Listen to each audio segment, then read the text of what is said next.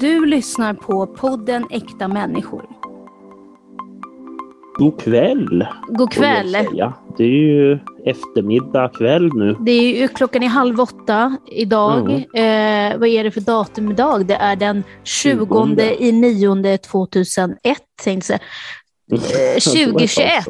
tjugohundratjugoett. Mm. Härligt. Härligt. Det var ett tag sedan det var eh, tjugohundraett. Gick man i grundskolan? Det, det, det gjorde man faktiskt. Hur är läget med dig? Det knallar och går. Um, ja. Jag har lite ont i min tumme. För jag har slitit av nagelbandet där. Ja, jag kan ju berätta för dig att jag har gjort samma sak eh, av någon anledning. Det är ju så att om man är lite nervös så kan man ju göra det.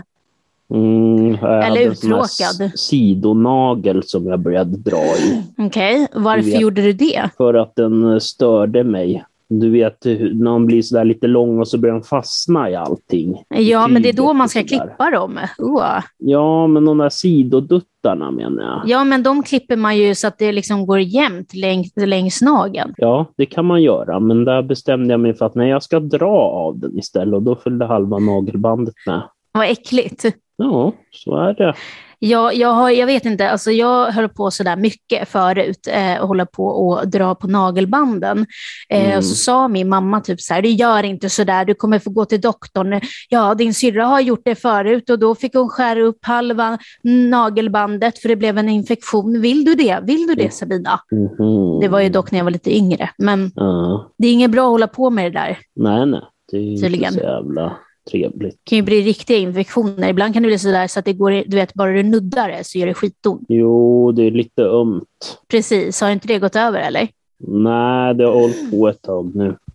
Du kanske kommer få gå till sjukhuset så får de skära upp det. Ja, jag får se. Ja. Och fråga om de har någon tillgänglig. Eller så, ja. De vill ju inte gå när alla andra går dit heller. Nu släpps ju restriktionerna den tjugonionde så att då kan mm. du gå. Vad tycker du om det?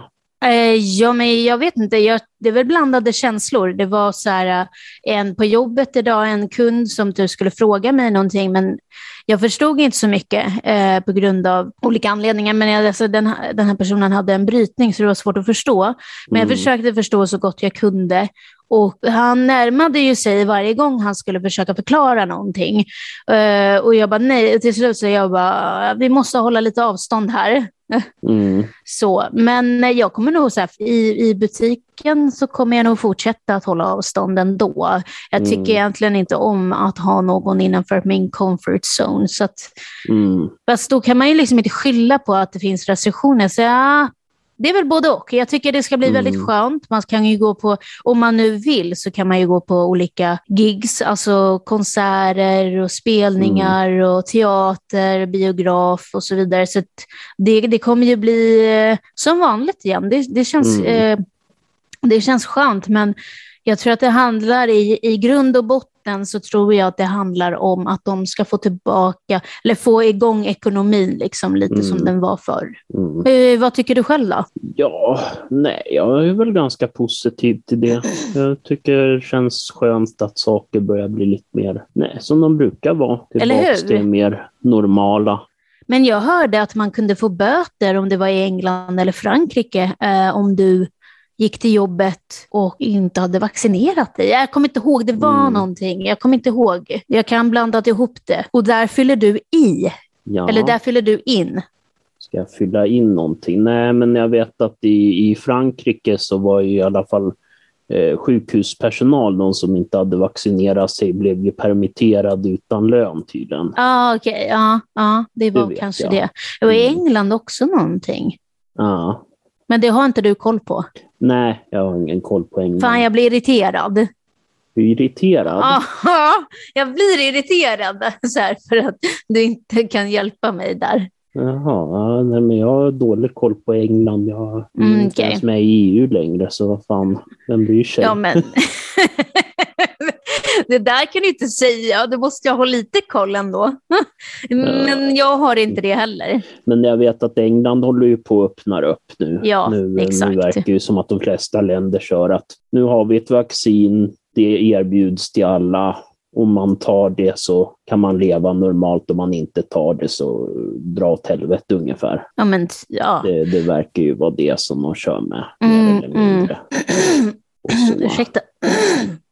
Ibland blir jag väldigt torr i halsen och eh, vissa kvällar när jag ska gå och lägga mig så ligger jag liksom och harklar i mm. liksom en kvart och jag blir helt yr i huvudet och bara harklar och harklar och harklar och till slut så blir jag typ så här, men herregud, hur, hur ska jag någonsin kunna ha en partner när jag ligger och harklar mig på det här sättet? Och ta lite sån där eh, diskusmedicin. Eh, ja, astmainhalator, diskus. Ja, ja det, det gör jag. Och, men det liksom det hjälper märken och fabrikat på astmainhalatorer.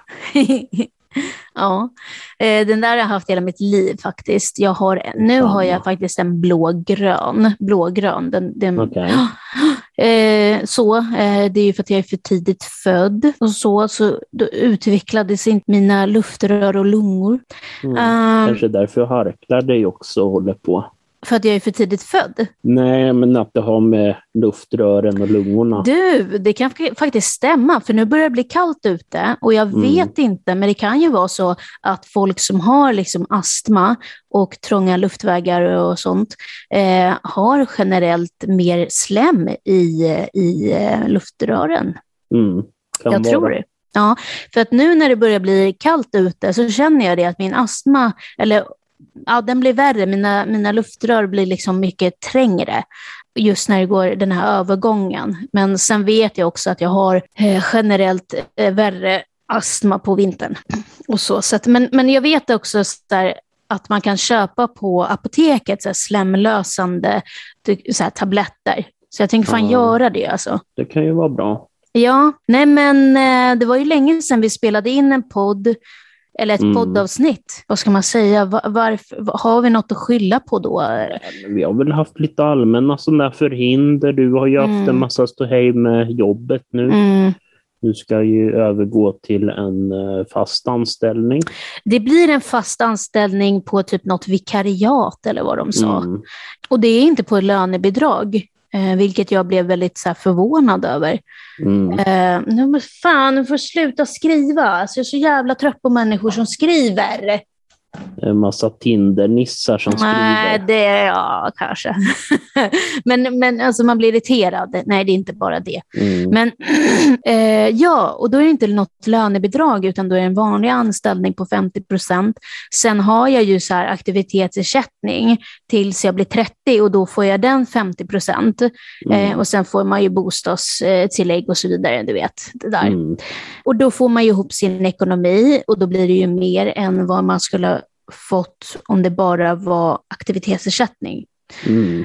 Så det blir ju lite roligt, men samtidigt är jag otroligt ångestfylld som vanligt, men det är värre nu därför att jag kan känna att jag blir väldigt, väldigt, väldigt nervös över detta, och att det inte blir lö- på lönebidrag gör ju också att jag blir ännu mer nervös, att de kanske inte tar hänsyn till mina behov, men jag har pratat med dem och jag har ju liksom berättat att jag, jag är duktig, men jag vill att ni ska veta att jag har behov och de Mm. försvinner ju liksom inte och jag kan bara jobba femtio procent, och då sa de att ja, vi vet ju det, det där så du bara får en femtio procent tjänst och, och, och man går ju på e-handel så lägger man ner tre artiklar på typ en minut ska man göra, och det är mm. svårt alltså för mig också så här, för att jag har svårt med när det blir för rörigt, och då när man ser en hel hylla så ska jag försöka hitta rätt artikel, och det är över, ja, jättemycket artiklar, det är över jag vet inte, sexton tusen artiklar i en butik, men det är inte så många på en hylla till exempel, men det blir rörigt i alla fall, det är mycket, eh, men de har ett väldigt bra system eh, så att eh, det står vilket hyllplan den här, eh, den här artikeln ska vara på mm. och det står vad det heter, och det står också Eh, det står vad artikeln heter och det är en mm. bild på artikeln också, och ibland är det så att det inte alltid stämmer med hyllplanets nummer som det mm. gör på den här själva dosan, så det kan bli lite svårt ibland, men jag förklarade liksom hur, hur jag kände och att, att det går på tid och man ska försöka få så bra tid som möjligt. Just för att vissa produkter eller artiklar heter det, ja, de, de kanske är frysvaror eller, eller kylvaror, och mm. då, då ska det liksom inte vara utanför kylen eller frysen för länge. Och jag förklarade mm. det här och då sa de, jag kör inte frys, jag kör kyl och sånt, men så det är inte mm. lika det är inte lika farligt om man skulle gå några minuter extra, om man säger så, tror mm. jag. Men de sa det att du behöver inte tänka på det där liksom, det är lugnt, du går ju i din takt, men du kommer ju bli bättre, och så om du inte mm. blir lite bättre inom några veckor så kanske vi kan se över vad, vad du kan göra bättre och så. Kanske mm. gå lite snabbare vis, ja, emellan olika hyllor och så. Så det var ju skönt att höra, tyckte jag. Då blir det ju liksom jobba ganska länge från sju till fyra eller något sånt där på t- två dagar i rad, och sen är man ledig fem dagar i sträck mm. och sen så jobbar man var tredje helg på en lördag. Men nu sa jag faktiskt att det går faktiskt inga tåg från här jag bor. Det tidigaste tåget går tio över sex och jag ska vara sex på plats och det går inte. Och då sa de, men då, då, går inte den, då går inte det passet liksom, för att vi har, leveransen kommer klockan sex. Så då behöver du vara där. Och jag bara, shit, har de tänkt att jag ska ta emot leveransen? Alltså va? Jag har aldrig gjort det förut. När jag kommer på morgonen, då, då har ju de som är på lagret liksom tagit emot själva leveransen. Men jag har aldrig gjort det. Och det är någon slags truck eller något de har för när de tar emot mm. leveransen. Jag har aldrig kört den överhuvudtaget. Så mm. att jag undrar lite om de verkligen förstår mina, mina svårigheter och, mi, och, och mig liksom, mm. när de skulle sätta mig klockan sex på morgonen på lagret och ta emot en leverans. Jag dock, vet dock, dock inte. Så tror jag nog att det är ju säkert flera som hjälps åt. Nej, alltså det, det var, alltså jag hade, jag vet inte, men jag tror, jag vet inte, men jag tror att det var jag och en annan bara. Men jag vet inte, vi kanske skulle vara fler. Jag har ingen aning, men men mm. eh, om det är så så så. Ja, då kände jag lite så här, nej, har jag blivit missförstådd nu? Förstår de inte mina svårigheter liksom så? Och jag vill inte sitta här och snacka skit om dem. Det vill jag absolut inte. Jag bara förklarar mina, mina känslor kring detta. Mm. Och det är väl inte skitsnack, eller? Nej, För jag tänkte på det, nej, snackar jag skit om dem nu? Nej, men jag menar, man har väl ändå rätt att få uttrycka sina känslor om saker och ting, hur det går med saker och ting. Och jag är ju rädd, lite här, nu säger jag liksom att jag måste sluta med det där, men jag är rädd att jag, jag orkar mycket och jag har A D H D, jag har en intellektuell funktionsnedsättning, säger de. Den som jag har sagt, den, den fick jag ju före min A D H D-diagnos. Så jag vet inte om jag har en intellektuell funktionsnedsättning, men nu har jag det på papper, så då har jag det. Men jag är, jag är faktiskt väldigt, um, vad fan, nu tappade jag bort mig. Jo, just det, så här, jag har ju de här svårigheterna. Och mm. det är jättelätt att man inte ser dem. I hela mitt liv har jag varit väldigt bra på att dölja dem omedvetet. Så folk har trott att jag klarar mer än vad jag gör. Mm. Och där har jag alltid haft min mamma vid min sida som har sagt, nej, men hon klarar inte det här, hon klarar inte det här. Mm. Och, och då har jag haft en otroligt, eller jag har en otroligt fin mamma, men under mina ungdomsår och när jag var liten så har min mamma alltid funnits där och stöttat mig, och det gör hon fortfarande, men jag kan inte ha med min mamma till dit och bara, så att hon ska sitta där och förklara, utan jag måste ju sköta sånt där själv nu. Mm. Vilket är svårt, för att jag vill klara av det här jobbet otroligt, ja, men jag vill klara det. Det känns som att jag kan klara det, men vissa dagar känner jag att jag inte klarar det, och det känns som att de förstår inte mig och jag förstår inte dem, och det blir för mm. mycket och för mycket intryck, och så känner jag mig värdelös och att jag inte vill vara där, och att, eh, ja, att det känns the end of the world lite så. Och just också att jag är så bra på att dölja det, så vet inte jag om de har riktigt förstått mina svårigheter. Det är det som är jobbigt. Där är det ju viktigt att man är väldigt tydlig med vad man har lätt för och vad man har svårt för och så vidare, mm. och hur man känner, hur man mår. För ja. Det pendlar ju, och det gör ju för, för alla i princip. Mm. Vissa dagar är ju sån där rena skitdagar helt enkelt. Ja. Och andra dagar så känner man, wow, titta vad duktig jag är, fan vilket flyt jag har och så vidare. Mm. Eller hur, ja. Mm. Exakt, bara kör på, bara, jag är grym, gud vad härligt. Och sen så andra dagar jag bara, jag har ingen energi, jag, jag, jag känner liksom att det här är inget för mig och sådär. Alltså man kan verkligen, mm. som du säger, man pendlar verkligen. Om jag har A D H D så går det ju väldigt fort i känslorna. Och det är väl så också sådana här skitdagar. Det är, nej men sådana här vissa dagar så känns det som att precis allting bara går åt helvete oavsett hur man vänder och vrider på dem. Ja, och det känns som att jag kommit i någon jäkla kris. Alltså, alltså det låter jättekonstigt. Jag är bara tjugoåtta år och har kommit till någon jävla livskris. Men det känns som att jag kommit till någon kris där jag vill vara så normal som möjligt. Jag vill klara ett jobb och jag vill kunna få en anställning och mm. allt det här. Och jag vill ibland också klara mer än vad jag klarar av. Ibland så kan jag känna att jag nästan förnekar att jag har en diagnos för att jag vill passa in i arbetslivet på något sätt. Men så kommer jag ju då till insikt att nej, men jag har faktiskt svårigheter och det är jätteviktigt att jag lyfter fram dem och det är jätteviktigt att jag är ärlig med mig själv att jag har en intellektuell funktionsnedsättning, jag har A D H D, jag har boendestöd. Det är viktigt att jag, att jag inte glömmer det, för att det är så jävla lätt att glömma det i en sån här jävla ytlig värld vi lever i, ursäkta. Mm, precis, och sen är ju arbetslivet också, där har man ju krav, eller man blir ju alltid uppmuntrad av olika personer runt mm. om en, det där, visa framfötterna och dena med andra och, ja. och sådär, och då ska man gå runt och hålla på med det en hel arbetsdag, flera dagar i veckan och sådär, och visa hur duktig minsann man är mm, och sådär, och exakt. Det kan ju bli lite, lite fel också, tänker jag. Precis, och det, det som var på, på jobbet eh, så sa jag ju att det tar väldigt mycket energi. Och jag har ju sagt det, att jag klarar inte jobba mer än femtio procent. Ja, och då, och då så sa de så här, nej men jag, vi gör ingen skillnad på dig eller någon annan. Det är just därför vi vill inte eh, att du ska ha en ja, lönebidragsanställning.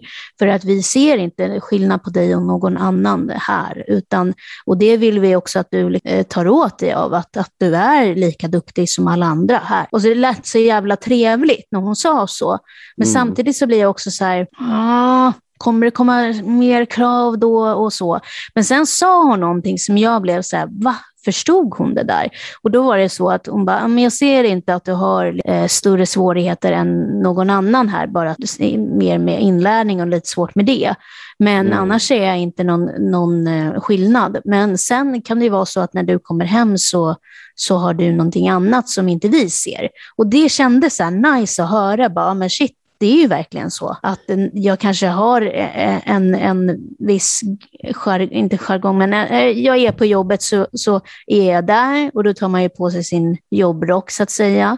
Sen mm. när man går av då slänger man av sig den och så kommer man hem, och då kan ju jag vara jättetrött, jag kanske har mer eh, upphakningar än vad jag brukar ha just för att det har gått så otroligt mycket energi och Mm. och så, så då blir det dubbelt så mycket typ upphakningar, och kanske att jag blir mer irriterad när jag kommer hem och så vidare. Då blir mm. ju mina, min grundproblematik blir ju typ värre då när jag mm. kommer hem och det har varit en väldigt, väldigt jobbig dag. Men det är väl sådär, man är ju alltid olika personer i olika sammanhang. Det är ju ja, men eller hur? Olika, olika människor. Och... Kan du också känna att när du var anställd, att kan du känna, eller kände du då att det blev jobbigt eller? Nej, men man var ju lite annorlunda alltså, när man var på jobbet än när man är hemma så att säga. Men när, när du kom hem... hem då? Hur var det då? Ja, då var man ju lite seg och trött, för det är ju klart, då har man ju gått upp tidigt och varit på en arbetsplats, hållit på och härja med människor till stor del. Hur länge jobbade annat. du alltså i timmar? Ja, alltså det var ju måndag till fredag. Det var, jag tror vi började vid klockan åtta, tror jag, om jag inte minns ja. fel. Eller vi hade morgonfika då. Det här var ju inom kommunal verksamhet. Jo, men, men hur många timmar jobbade du då per dag? Mm, nej, men jag tror det var åtta timmar. Jobbade inte du fyra? Nej, inte, nej, det var när jag hade praktik senast. Aha, ah, okay. Men då begärde jag att jobba fyra, för det var ju inte betalt eller någonting. Nej, nej, okej. Okay. Men kan du känna med. att det var stor skillnad på fyra och åtta timmar? Ja, ja, det är en jävla mm. skillnad. Fyra mm. timmar, då känns det... Då, är man då, lite... då har man fortfarande energi, eller hur, när man kommer ja, hem? Precis. När man går från jobbet då känns, det, då känns det nästan lite grann som det är helg. Ja. Ha tid att syssla med annat, gå en sväng på stan och sådär på vägen hem och så känner man bara, åh, det var lugnt. Men åtta här. timmar, då är man fan sänkt alltså, när jo, man kommer jo, hem. Då är man, då är man ju trött, då vill man ju gärna lägga sig mig. på sofflocket. Men jag vill inte snacka någon skit, nu får jag en sån här ångest kring det att jag snackar skit. Nej, dessutom har vi ju inte berättat om vad företaget heter eller något sånt. Så. Nej, men de som känner mig vet väl. Men ja, det... Så det, men det, vi har ju ändå varit tydliga om att det här inte är någon specifik kritik mot det företaget som du Nej. jobbar för, utan det här är mer generella funderingar kring ja. ett arbetsliv. Och, och jag tycker de är jättesnälla och jättefina, och det är verkligen så att de liksom lyssnar också. Mm. Och att det är speciellt en tjej, eller speciellt få, men en som är i min ålder ungefär, mm. hon är jätteduktig på att lära ut, och du vet, sen när jag frågar, men jag förstod inte det här, du vet, då säger jag, ja, men det är bara att fråga på, och det, mm. det är inget fel med det, och det är många som glömmer att när de har jobbat här ett tag, att, att de också var nya en gång i början, eller en mm. gång förut, och Och hon bara, men jag, jag tänkte när jag kom hem sen efter jobbet så tänkte jag på dig, och att hoppas, hopp, hoppas hon förstod vad jag menade och så vidare. Så hon, mm. hon är riktigt bra på att lära ut, alltså mm. verkligen, ja, extremt. Och hon lyssnar också på, på när jag har frågor och sådär. Och det gör ju mm. många andra också, men jag känner att jag verkligen fått en extremt bra connection med henne. Okay. Jätteduktig faktiskt. Och mm. eh, ja, en annan som också är jättesnäll och så här, ja, men så att det är inget dåligt för, mot dem, utan mm. det är bara mer mina orostankar kring att kanske ta ett ja, jävla stort steg liksom. Mm, precis. Mm. Och jag är ju rädd kanske att jag inte får full aktivitetsersättning igen om det är så att jag inte klarar av detta, men det borde man ju få. Men jag, det mm. släpp mig inte bara. Nej, nej, och jag tror inte riktigt att systemet är på det. Så i alla, i alla fall inte innan man blir trettio. Nej, precis. Utan det måste ju finnas något jävla safety net. Jo, precis. Och det ska ju finnas möjlighet om det, om det skiter sig helt ja. enkelt. Ja, så att de inte lurar mig och bara ja, ska pröva på och jobba. Och så bara, men du har ju jobbat så du kommer inte få fem, eh, alltså du kommer inte få en hel aktivitetsersättning igen. Alltså så kan de ju väl inte säga, eller?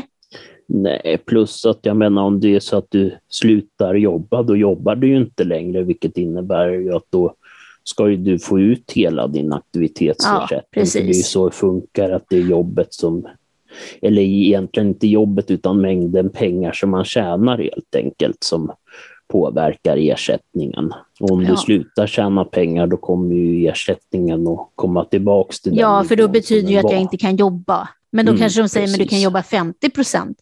Men jag kanske inte klarar det mm, i längden. Alltså vem fan vet om vad, går, vad gårdagen, vad nästa dag har att ge. Kan man säga så? Morgondagen. Så, så kan man säga. Ja, nej men du hör ju själv. Vi har ett stort jävla vrak just nu. Du lyssnar på podden Äkta människor.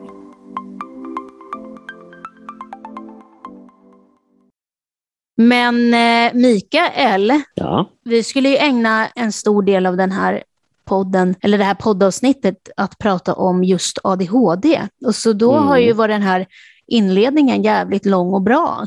Ja, ja. vi skulle snacka om eh, snutar med A D H D. Snutar får man ju inte säga, poliser med A D H D och A D H D generellt. Mm. Kan du då förklara för mig och många andra som lyssnar på vår podd, varför är A D H D-medicin så otroligt dyrt? Det är faktiskt ingenting som jag tidigare har känt till fram tills att du tog upp det. Men det var ju mm. väldigt konstigt det där, för vad fan var det vanliga företaget som tillverkar den medicinen du tar? Mm. Eh, Strattera. Strattera. Aha. De hade ju tydligen höjt priserna, och då räknades de ju inte som en av... Fan är det med min dator? Den håller på att hacka upp sig. Vänta. Hacka upp sig? Du Nej, hörs bra från min, mitt Nej, men håll. Den säger att den inte laddar. Aha. Då täcktes inte Strattera av eh, högkostnadsskyddet. Ja, precis. Strattera ingår nu inte längre i, in i, alltså i mm. högkostnadsskyddet. Där, däremot så finns det generika som ingår i det. Och generika... Ja, generika, det finns olika också. Det är inte bara de, har jag märkt. Mm. Men generika är ju en term för mediciner som är tillverkade av andra företag. Aha, okej, okay, tack. Bra. När patentet på en medicin har gått ut, då innebär det ju att alla andra företag får tillverka den medicinen. Mm. Och då ska det bli billigare? Då ska det bli billigare. Det är ju till exempel, om vi tar ett välkänt lä- läkemedel eh, Ipren som innehåller mm. ibuprofen, så finns det ju flertalet andra märken som tillverkar samma sorts piller med samma ämne, men det heter... Kan du komma närmare mikrofonen? Så, gene- så det är vad generika är. Um, ja. Och det är ju sådana piller du har fått ut nu. Ja, jag får ju någonting. Jag har ju Strattera, åttio milligram. Mm. En tablett. Men vad skulle mm. jag säga med det? Jo, då heter den... Ah, vad heter den? Det är alltså den, den som ersätter den då, för jag får inte ta den. Ah, jag tänker mm. betala ettusen trehundra spänn eh, liksom ur, ur egen ficka. Eh, Nej, och aldrig precis. komma upp i något högkostnadsskydd. Eller högkostnads... Mm. Eller vad det heter. Jag vet inte vad det heter. Ah, då tar jag ju den som de erbjuder, och den heter atomoxetin eller något sånt där. Ja. Och eh, det är och det ju vad det, den innehåller, Strateran. Ja, det är ju det verksamma ämnet. Exakt. Eh, A P I. Ja. Heter. Ja. Eh, som jag, A P I, har, vad är det? Ja, som jag har nämnt tidigare säkert i den här podden, så jobbar ju min morsa och farsa i läkemedelsindustrin, så jag är lite skadad på det sättet att jag snappar upp vissa termer. Och kan du förklara vad, vad det var för term? A P I är ju den verksamma substansen i ett läkemedel. Aha, alltså det är ämnet okay. som är verksamt. Sen har man ju olika utfyllnadsämnen och eh, vad heter, vissa tabletter har ju någon slags film runt om sig också. Mm, sådär, och, eller att det är kapslar med pulver i och så vidare. Ja, precis. Och så löst, löses den mm. kapseln upp liksom. Exakt. Eh, men det var så att jag var på apoteket och skulle försöka få ut den här atomoxetin. Mm. Eh, men så var det då en person som bara, nej men du kan inte hämta ut den. Och jag bara, ursäkta men jag har kunnat hämta ut den förut. Vad håller ni på med? Nu har jag gått med på att ta era eh, tabletter som ni erbjuder som ska ingå i högkostnadsskyddet. Och nu, och nu säger ni att det inte går längre. Vad menar mm. ni då? Och då, och, och då bara nej, men eh, det är bara upp till man är sjutton år. Sen eh, får... Vad var det? Sen, sen, sen ska inte det ingå i högkostnadsskyddet om man är äldre än så. Jag bara, jag har aldrig hört talas om det. Så det var jättekonstigt. Mm. Eh, och jag tyckte, nej nu får de fan ge, ge sig. För vad, vad ska jag ta då? Om jag inte får ta det som de erbjuder ska vara, eh, som ska ingå i högkostnadsskyddet. Mm. Eller högkostnadsgrejen. Eh, vad ska jag då ta? Mm. Så jag tyckte det var jätteskumt. Eh, så jag, jag pratade faktiskt med en boendestödjare och en boendestödjare följde faktiskt med. Mm. Eh, och eh, vi snackade lite med dem och sen så, så sa den här då apotekaren att jo men det ska visst, eh, du ska visst kunna hämta ut den. Och så här, jag bara, aha. Så då var det så kul, för då var den andra apotekaren som hade, hade nekat mig eh, mina mm. tabletter. Hon var bakom där och jag såg hur hon skämdes. Så jag tänkte, ja, hoppas du skäms din jävel, för att här sitter jag och jag har fan rätt att hämta ut dem. Så det var fan skönt. Alltså hon, ah, jag är svårt för den apotekaren. Helt, alltså. Hon hade helt tagit fel på fakta. Helt ja, enkelt. Ja, jag vet äh... att den där som du vi hette Strattera förut, innan tjugotolv tror jag var, mm, mm. så var den tillåtet enbart för barn under arton år. Det kan ha varit så. Men sen ändrade om det att det var att den även var tillåtet för vuxna. Ja, men det var ju tur. Ehm, och så, det var väl att de insåg... Varför då? Att den var... Nej, jag vet inte. De, den var väl kanske något nyare då. Ah. Eh, och så var den kanske inte lika utprovad på äldre grupper. Och sen så hade väl gjorts tillräckligt med studier på det. Och de kunde konstatera att ja, men den funkar faktiskt för vuxna människor också. Ah, ja, vad trevligt.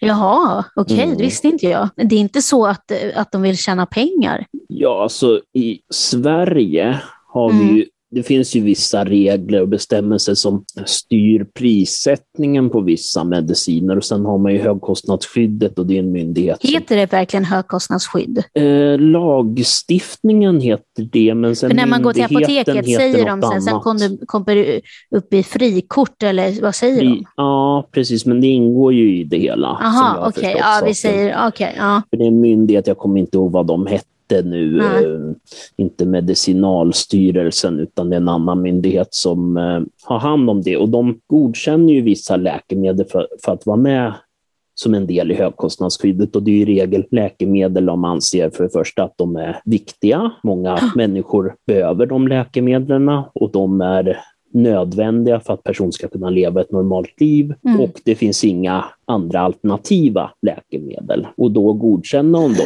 läkemedlen eh, att eh, ingå i högkostnadsskyddet, och då mm. är det ju just att de får ju inte kosta mer än en viss summa, och det förhandlar ju läkemedelsbolagen då med den myndigheten om prissättning och okay. så vidare. Okej, okay. Så de kan inte liksom bara nu vill vi tjäna mer, eller? Jag tror att det finns vissa restriktioner, framförallt just för sådana här väldigt viktiga läkemedel. Om till exempel ett företag skulle ha någon um, säger, cancermedicin och så bestämmer man sig för att ja, men vi vill ta skitmycket pengar för den, för folk kan inte säga nej. Eftersom mm, det, exakt. Dö. Det, det skulle ju inte riktigt funka i Sverige, för då skulle ju staten gå in och säga hörru ni, det, så kan man inte göra. I U S A vet jag att där har man ju inte samma lagstiftning. Deras sjukhus- och medicinlagstiftning är ju en ja, röra i princip. Mm, mm. Det handlar ju i princip om att man, man har antingen försäkring som täcker ens sjukdomar, eller så får man säga adjö till allt vad pengar betyder. Så där har det ju förekommit att olika läkemedelsföretag har chockhöjt priser på olika läkemedel. Senast tror jag var någon bromsmedicin för hiv, tror jag, som hade, man hade ökat priset med över tvåhundra procent. Oj, mm. men gud, hur fan kan de göra så? Och sen vet jag, eh, diabetesmediciner i U S A är svindyra tydligen. Ja, det är helt sjukt. Alltså, okay, så ju värre eh, sjukdom du har, eh, desto mer ska du betala, eller? Ja, det verkar som sådana sjukdomar de först- där de ser att de kan tjäna pengar, och det är till mm. exempel diabetes är ju ett enormt stort problem i, i U S A, mm. så då är det ju många företag där som helt enkelt nej, men tar de priserna de känner att de kan ta för de mm, medicinerna, mm. vilket leder ju till att många personer har helt enkelt inte råd med sina mediciner, vilket i sin tur leder till att det finns en stor halvgrå eller kanske till och med illegal marknad för mediciner. Till exempel att folk i Kanada som mm. har recept säljer sin medicin. De tar betalt i såna här kryptovaluta och skickar det till personer i U S A mm. för att de har inte råd att ta, hämta ut sin medicin på apoteket för att det är för dyrt. Men de kan inte göra samma sak i Sverige? Nej, alltså, som ja. jag har förstått så finns det ju en mängd olika skyddsnät, framförallt högkostnadsskyddet då, som mm. gör just att om det kommer ut någon ny medicin, om vi säger att det kommer ut en ny cancermedicin säger mm. vi, som är väldigt effektiv mm. mot att bekämpa olika typer av cancer, och det, de anser att ja, men den här är ju helt revolutionerande, nu kan människor som tidigare kanske behöver flera år av vanlig behandling istället ta en medicin, medicinkur och därefter bli cancerfria. Då skulle de bedöma att det här är en livsviktig medicin, den här får inte kosta hur mycket som helst. Men det är bra. Det ska finnas lite regler, tycker jag. Tänker jag där med poliserna, de har ju ändrat sina... Förresten, Mikael, du sa att om man har A D H D så kan man inte bli polis med militär, eller var det tvärtom? Ja, jag har gjort lite research kring det nu. Mm. Tydligen, förut så var det samma inom både polisen och militären. Att om man hade A D H D så kunde man varken bli polis eller militär. Och vilket år talar vi om nu? Sen, men tills ganska nyligen så vet jag att militären tror jag ändrade sina mm. regler först. Eller det är ju, och det är ju helt enkelt att de ska göra en individuell bedömning av mm. sagt nu. Och sen nu senast, det var i somras, tror jag, ju, juli, mm. så ändrade ju eh, polismyndigheten också sin. För förut så hade det varit att om man har A D H D då får man inte gå polisutbildning. Men nu har de ändrat att de ska göra en individuell bedömning, fall till fall, och se hur lämplig personen är. En intressant konsekvens av det där med att, de för, att det förut inte var tillåtet att plocka in poliser som har A D H D har ju lett till att det finns ju, eller fanns tills nyligen, en del poliser i poliskåren som har fått en diagnos i vuxen ålder, alltså efter att de har blivit poliser, Mm-mm. som då lever dolt med den mm. diagnosen. Jag läste en intervju i Polistidningen, tror jag den heter, det är poliskårens egna publikation, eller om det är polisfacket som driver den. Men då var en artikel om en person som de kallade för Anders, det är inte hans riktiga namn, men mm. han, han hade fått en A D H D-diagnos. Han hade alltså varit, eller han är, tjänstgörande polis, och sen så hade han gått in i väggen vid något mm. tillfälle och därefter börjat nej, men, tala med någon psykolog och sådär, och blev områdd att göra en utredning. Och då gjorde han en utredning som visade på att han hade en A D H D-diagnos. Men eh, som sagt, det hade han ju inte delgivit för sin arbetsgivare av uppenbara skäl. Men det verkar som eh, att det har inte varit någon omtalat fall i alla fall där någon har fått sparken för att de har haft okay. A D H D. Så vad jag tror är att som det hanteras inom polismyndigheten är väl att om någon skulle gå till chefen och säga hej, jag har en diagnos här, här är mina papper, mm. då skulle antagligen den personen kanske tas ur aktiv tjänst men placeras någon annanstans i myndigheten, alltså någon kontorstjänst av något slag. Där, varför skulle man göra ett sämre jobb om man har A D H D? Okej, jag förstår om du är militär och liksom ligger då i buskan och inte ska bli upptäckt och helt plötsligt får ett extremt eh, bara dampanfall och bara vill springa och typ, försöka mörda den som försöker mörda dig. Alltså så mm. menar, då kanske det är inte så bra. Nej, precis. Men det handlar nog mycket om individuell bedömning, tror jag. Ja. Att, eh, just i och med att det finns personer i poliskåren som har A D H D, det visar ju på att man ju då säkert kan eh, komma förbi de sakerna som man har svårigheter mm. med. Och ändå, nej men som du snackade om tidigare, det där att spela normal och mm. att försöka och inte, att det inte syns utåt helt mm, enkelt. Exakt.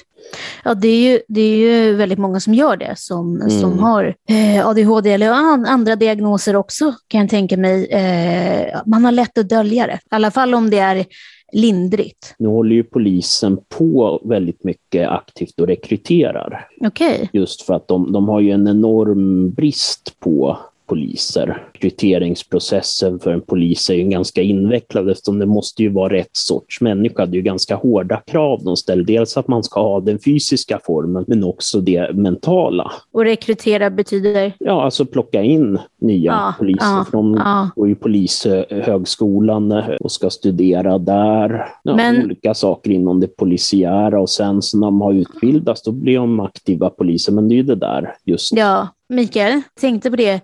Att när man pratar om A D H D eh, nu för tiden, och det är absolut ingenting emot någon som har A D H D, utan det är mer jag som blir trött på att höra det. Och det är att alla säger att A D H D är en superkraft och det har blivit sån populär diagnos att ha idag. Eh, jag, jag skulle vilja prata om det. Alltså jag skulle vilja mm, säga mitt, vad jag tycker.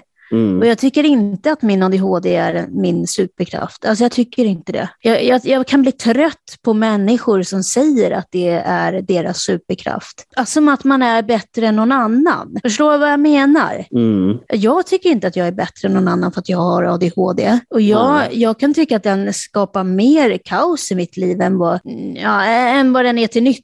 Alltså så. Mm. Visst, den kan göra att jag fokuserar på det som jag tycker är jättekul. Men att men allt annat som jag inte tycker är kul, det, det är liksom, ja, då kan inte jag koncentrera mig. Mm. Och det är ju tack vare min A D H D. Jag kan inte hålla fokus en längre tid. Mm. Så jag kan bli jätteirriterad på folk som, som är kända, som säger att det är sin superkraft. För att, ja, men, till exempel jag, jag kanske inte klarar av att ha ett jobb på grund av min A D H D.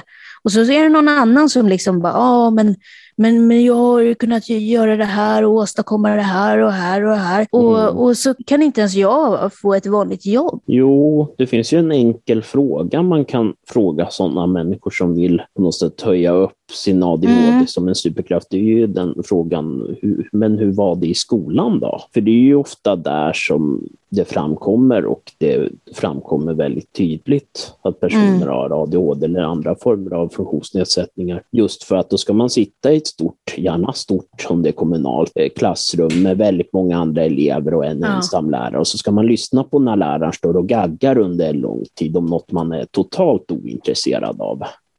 Ja, men precis. Då är ju klart den blossar upp ganska ordentligt. Okej, okay, man har tystat ner A D H D och som har någon neuropsykiatrisk funktionsnedsättning, handikapp och så vidare i så många år förut, för det var mm. så skamligt att ha en, en, en diagnos och så vidare.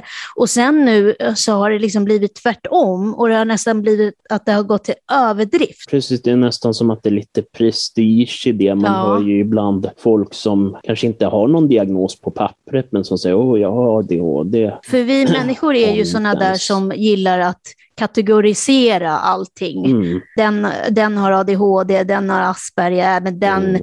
den är nog lite bipolär, eller den, den mm. är någonting annat, har jag läst på nätet. Så att vi gillar att kategorisera folk. Jo, det är klart. Vi älskar att kategorisera allt möjligt. Tänk på hur många subgenres av rockmusik det finns. Ja, precis. Bara det. Alltså, så ja. vi älskar ju där att sortera ut saker som är, det här är lite annorlunda än det här. Så här får gå i ett speciellt fack bara för det. Ja, ja.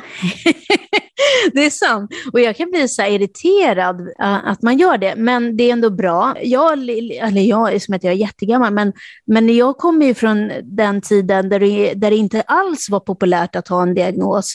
Mm. Och jag har liksom fått kämpa i så många år med att det har varit så skambelagt, till att helt plötsligt så är det värsta grejen att ha en diagnos. Mm. Och då, det, jag kan tycka att de här värdena, ja, det, det, det är konstigt. Det blev konstigt mm. på vägen någonstans här. Jo, precis. Men det är väl också alltså, kanske något av en kulturskillnad som har skett ö- ö- över tid. Och jag tänker det är väl framförallt att människor som har diagnoser har varit mer aktiva utåt och talat om det. Men sen kanske en del av dem inte alltid använt så hjälpfulla ord direkt. Man skulle Nej. komma ihåg att de flesta är ju inte doktorer eller psykologer eller liknande, utan bara människor som vill på något sätt försöka förklara att ja, jag har den här diagnosen och det är okej okay, jag har den här diagnosen, och då kanske de använder ord som superkraft och så vidare för att beskriva det, vilket kanske inte är lämpligaste direkt. Du sitter alltid någon stackare som inte känner att det är någon superkraft, och då kanske mm. den personen tänker, ja, vad är det för fel på mig idag? Och som inte känner att det är min superkraft. Jag, jag tycker att eh, folk som tycker att det är sin superkraft, absolut, det får gärna stå mm. för dem. Men jag vill gärna, gärna stå där och säga att jag tycker inte att det är min superkraft. Jag tänker miljö är ju en av de sakerna. Alltså, miljön som personer verkar inom, till exempel mm. i en yrkesroll. Att eh, en person som har A D H D kan säkert funka skitbra i en väldigt specifik miljö. Mm. Till exempel om, om hen är framgångsrik egenföretagare, kan bestämma sina egna timmar och hur den ska jobba. Och medan en annan person som inte har samma möjlighet att kontrollera och själv sätta upp sin arbetsmiljö mm. Mm. kanske inte alls funkar lika bra. Nej, det är ju det här att passa tiderna och... Mm. Och försöka hålla jämn energi hela dagen. Mm. Det finns ju många framgångsrika människor i till exempel teknikbranschen, men även andra branscher, som är chefer för olika företag. Steve Jobs när han levde och sådär. Och det är ju människor som i många fall är väldigt udda. De kanske inte har en diagnos ja. på pappret, men när man tittar på en sådär i efterhand så kanske det... Man tänker att eh, någonting, någon, någonting måste de ha haft. Kanske det känns som att jag klankar ner på, på folk som... som, som eh, tycker Nej. att det är sin superkraft. Och det vill jag inte göra, men jag vill bara säga mm. från mitt egna perspektiv. Kommer ju fan inte igång att städa liksom. Mm. Men nu tycker jag att jag kanske ser ner på mig själv. Men, men alltså vi alla människor är ju unika och vi har ju våra egna egenheter, tänker jag. Mm. Och det behöver ja. inte betyda någonting att man är en dålig människa för att man är lite udda. Nej. ett, ett exempel på en väldigt framgångsrik och, och intelligent människa som var mm. udda var ju mm. till exempel Albert Einstein. Ja, hans kontor var ju, var ju tydligen, vad jag har förstått, en enda röra. Det var papper överallt, bara ja. högar och högar av papper. En enda stor oordning.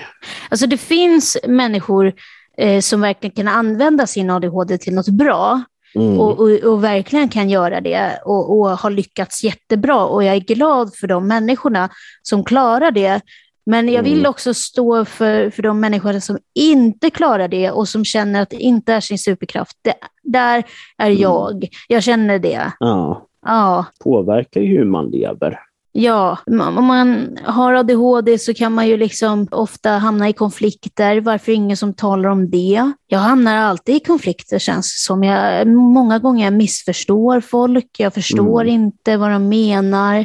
Eh, jag blir lätt arg och så vidare. Så att, nej, men jag, jag tycker att man ska lyfta det här också, att det finns en, en, en grundproblematik också mm. och som är väldigt jobbig. Och mm. det är jobbigt för människor i vardagen att ha A D H D också. Om man har A D H D så tänker man ofta utanför boxen, den fyrkantiga ramen som jag brukar säga. Och man ligger ofta ett steg före än många andra i sina tankar. Och det är inte alltid jättebra, till exempel jag ligger ofta steget före därför att när någon säger någonting, till exempel åh gud, eh, de säger så här, ah, en prick ah, som, är, som inte är bra att ha, då börjar jag tänka, men gud, jag hade ju en prick för några år sedan eh, som kliade och det var ju, är det inte bra? Alltså, du vet, mm. det behöver inte betyda att det är något positivt att man lägger, ligger ett steg före alla andra. Nej, eller? Precis, att man överanalyserar saker och det ja. är ju kanske inte alltid så hjälpfullt. Själv brukar jag ju också, fast inte så ofta när det kommer till sjukdomar, men andra Nej. saker man gärna tenderar att överanalysera istället för att bara rycka på axlarna och tänka, ja men det här var trevligt, istället så kan man ha, men hur är det här då? Varför mm. är det på det här sättet? Varför, hur kommer det sig att det är så?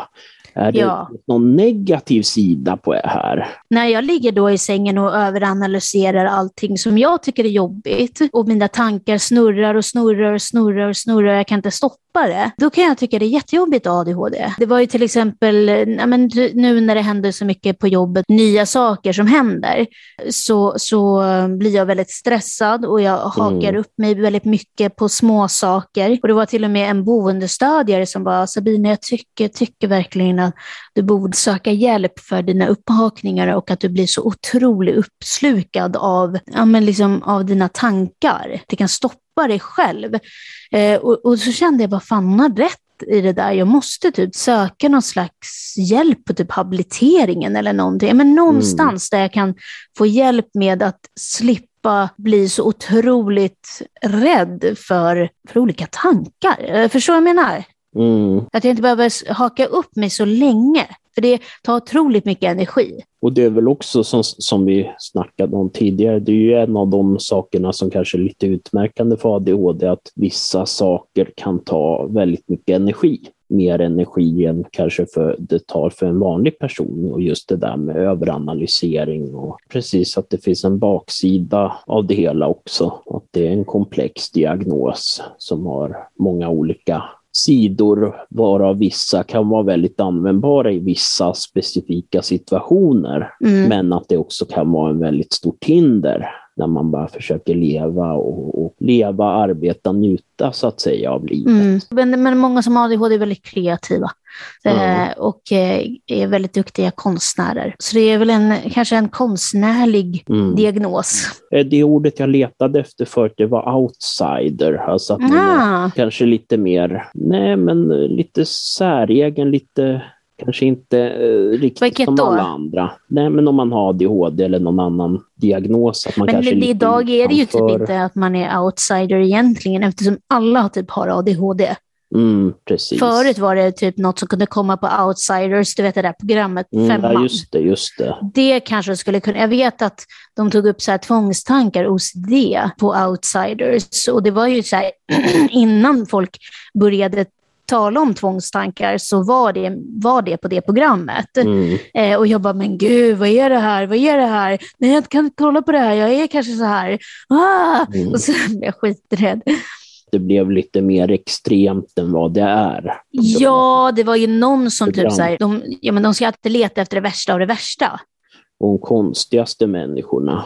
Ja, då var det någon som typ var tvungen att raka sig om benen hela tiden och hon kunde typ inte sluta även fast hon började blöda, så var hon tvungen mm. att göra det hela, hela tiden. Oavsett så kanske inte det hade kommit med idag. Jag tänker det var ju också en annan tid, jag tänker där med chock-tv och hela den biten mm, som just var mycket... Det.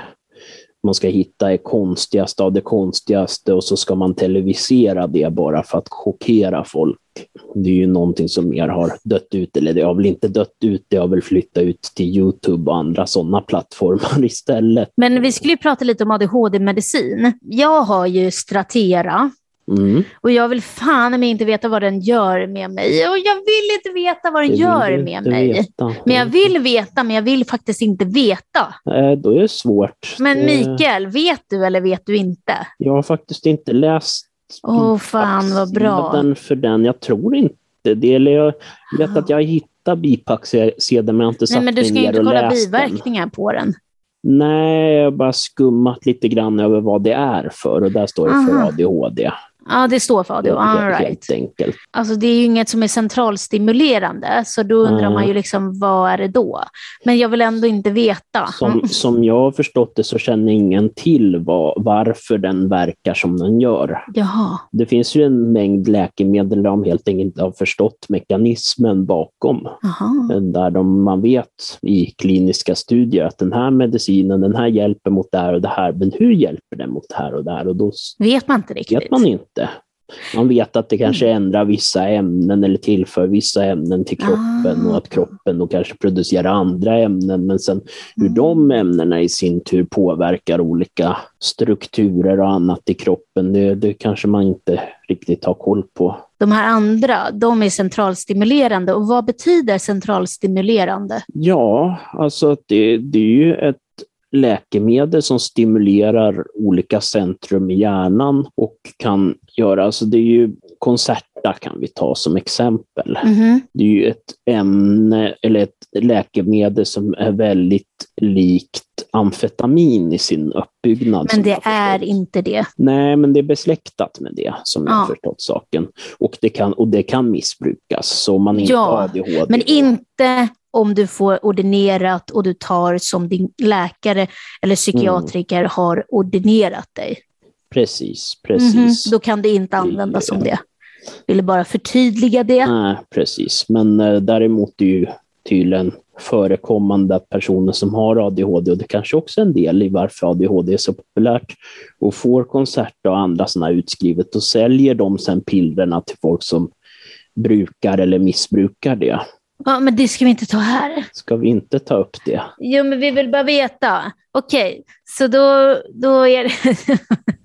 Sen, sen vet jag inte om man förstår riktigt mekanismen där bakom heller, hur det Nej. kommer sig att det hjälper personer med A D H D. Det vet jag inte, jag har inte satt mig ner och läst det, men det, det är ju, jag tycker personen att det är väldigt fascinerande hur ett mm. ämne kan påverka personer väldigt olika. Ja, vi ser det. Så att om någon som har A D H D tar konserter, då blir de mer normala och mer lugna ja. kanske. Om jag skulle ta samma piller, då skulle jag bli helt hyper. Hyper, ja, men visst är det märkligt. Mm. Men det kanske är för att då kanske du får mer av eh, dopamin eller vad fan det ja, heter. Ja, precis. Ja, eller, eller om det är... Ja, jag vet inte om det är dopamin, men jag vet att det påverkar ju kroppens eh, eh, vad ska man säga, energinivåer, alltså sömn, eh, trötthet motverkar det ju. Alltså jag vet ju att en som vi känner, eller när hen inte har det, blir otroligt trött när medicinen går ur. Innan så kan personen vara överallt och gå hur mycket som helst och göra vad fan, nej, inte göra mm. vad fan som helst, men kan gå flera kilometer. Ja, och sen när medicinen precis. går ur kroppen, då, då är personen helt i princip jättetrött. Precis, och, och det är ju så, det är ju en av de sätt sätten som eh, amfetaminliknande preparat kan påverka just energin. Eh, Undrar varför jag blev så där stillasittande då då? Mm. Mm, men det är väl så, det påverkar ju olika personer på olika sätt. Det är ju sjukt, det är inte sjukt konstigt. Ja, det är väldigt märkligt. Eller hur? Men det är väl därför det är så viktigt. Är det för att, att vi har rätt olika personligheter? Jag vet faktiskt inte, men alltså allas kroppar är ju, har ju olika skillnader så att säga. Och Mikael? Ämnesomsättning. Och, ja. Ja. Nu ska jag ställa dig en otroligt... Jag tycker att vi har pratat färdigt om A D H D och du är. Kan vi väl säga. Ja. Nej, men jag vill bara säga också till alla er människor som tycker att A D H D är en superkraft. Ni får gärna tycka det och ni får såklart fortsätta att tycka det. Jag vill inte ta det ifrån er. Jag ville bara säga min mm. syn på. Du lyssnar på podden Äkta människor. Mikael, jag ska ställa dig en fråga och du ska mm. svara på den. Ja. Vad är D N A? D N A? Jag vet att det är någonting som finns i våra celler. D N A är ju kropp, människans byggstenar brukar ofta olika vetenskapsmän och andra förklara det som. Det är ju alltså egentligen ritningen till varför du är du, så ja, att säga. Precis. Ja, exakt. Och det finns ju i våra celler, det är ju en beståndsdel därav. Jag tror det är olika sorters proteinkedjor, om jag inte minns helt åt helvete fel. D N A skapas ju utifrån ens föräldrar, föräldrar arvsmassan därifrån, och det påverkas ju även av dina mor- och farföräldrar och deras far, och långt tillbaks i historien. Tror forskare har sett samband med svältkatastrofer långt tillbaks i historien och människans D N A idag. Uh-huh. Det kan påverka, som ens farf, farfars farfars far svalt någon på artonhundrafemtiotalet. Då kan mm. det påverka ens D N A på något sätt idag. Mm. Nej men usch, det vill jag ju inte. Nej men gud. Nej men ty- tydligen och sådär, det påverkar tydligen. Är det därför jag har A D H D som... eller vadå? Nej, det vet jag inte. Jag vet inte om någon av dina förfäder svalt. Det, det tror jag inte. Jo, jag det... tror de satt i Min... fina salonger och rökte cigarrer. Nej, du, inte alla i min släkt. Det tror jag absolut inte att alla gjorde. Städgris och... Nej, men okej. Okay, så hur summerar du det där då? Hur man ska summera D N A? Nej, men det är alltså människans byggstenar. Det är det som gör en till den man är, rent genetiskt. Så jag fick ju D N A från min mamma och min pappa mm. som blev... Ja, som den formade... Blev du. Som ja. Blev mig. Mm. Ja, och jag har mitt eget D N A. Exakt. Och från det D N A, eh, jag sysslar ju med släktforskning lite grann som hobby. Och det finns ju släktforskning via D N A nu. Man tar ett eh, blodprov eller salivprov och skickar till ett labb. Och då kan de se vad ens förfäder kommer från för geografiskt område. Ja, exakt. Väldigt fascinerande. De hade ju, var ju en mördare som åkte fast också genom D N A-spårning, genom släktforskning alltså. De hade ett D N A-prov, men de visste inte vem det var. Och då kunde, en sån här, då kunde de ta och skicka på analys och få fram vem den personens förfäder kom ifrån. Och då kunde de jämföra det med andra människor som hade släktforskat och skicka in D N A-prov. Så då kunde de hitta släktingar till honom. Och så kunde de forska tillbaks i tiden. Och sen kunde de hitta, alltså det är enormt invecklat, men då hittade mm. de ju till slut, tror jag, tre nissar, snubbar. Uh, ja. Som kunde vara mördaren. Och då testade de allihopa. Mördaren? Hitt- ja, det var ju i... Vad fan var det? Jag är det? lite borta nu för att jag är trött. Men ja. Då var jag var, var jag Örebro mm. kanske var. Det var en pojke, tror jag, som hade blivit mördad eller vad det var. Och de hittade inte mördaren. Och eh, som sagt, och då kunde de använda släktforskning för att hitta honom. Mm. Spänn- Nej men gud, vad spännande. Jaha. Genom D N A. Mm, mm. Så det, allt levande ting mm. har, ett, har D N A. Mm, exakt. Ha, en sten? All, nej, inte en sten. Alltså alla djur och växter har ju D N A. Ja, som en blomma. En blomma har ju D N A, tror jag. Eh, och olika växtslag och sådär. Och... Gans händelser. Eh, mm. iPhone tretton eh, releasas på fredag. tretton. Ja. Oturstelefonen. Mm. På fredag också, den tjugofjärde. Mm. Är inte det på fredag? Det kan det nog vara. Jo, men det borde väl ja. vara. Det är på fredag. Mm. Mm. Då släpps den i butikerna. Mm. Att de inte valde att hoppa över tretton, det är lite lustigt. För jag tänker mm. i många fall brukar ju företag inte vilja ha med den. De brydde sig väl inte. Mm. Jag har hört att, i alla fall, att det inte ska vara så stor skillnad faktiskt mellan den och tolvan. Och det brukar inte, det brukar, det brukar inte vara det faktiskt. Det kanske är lite med kameran, kanske lite med batteriet och så. Men mm.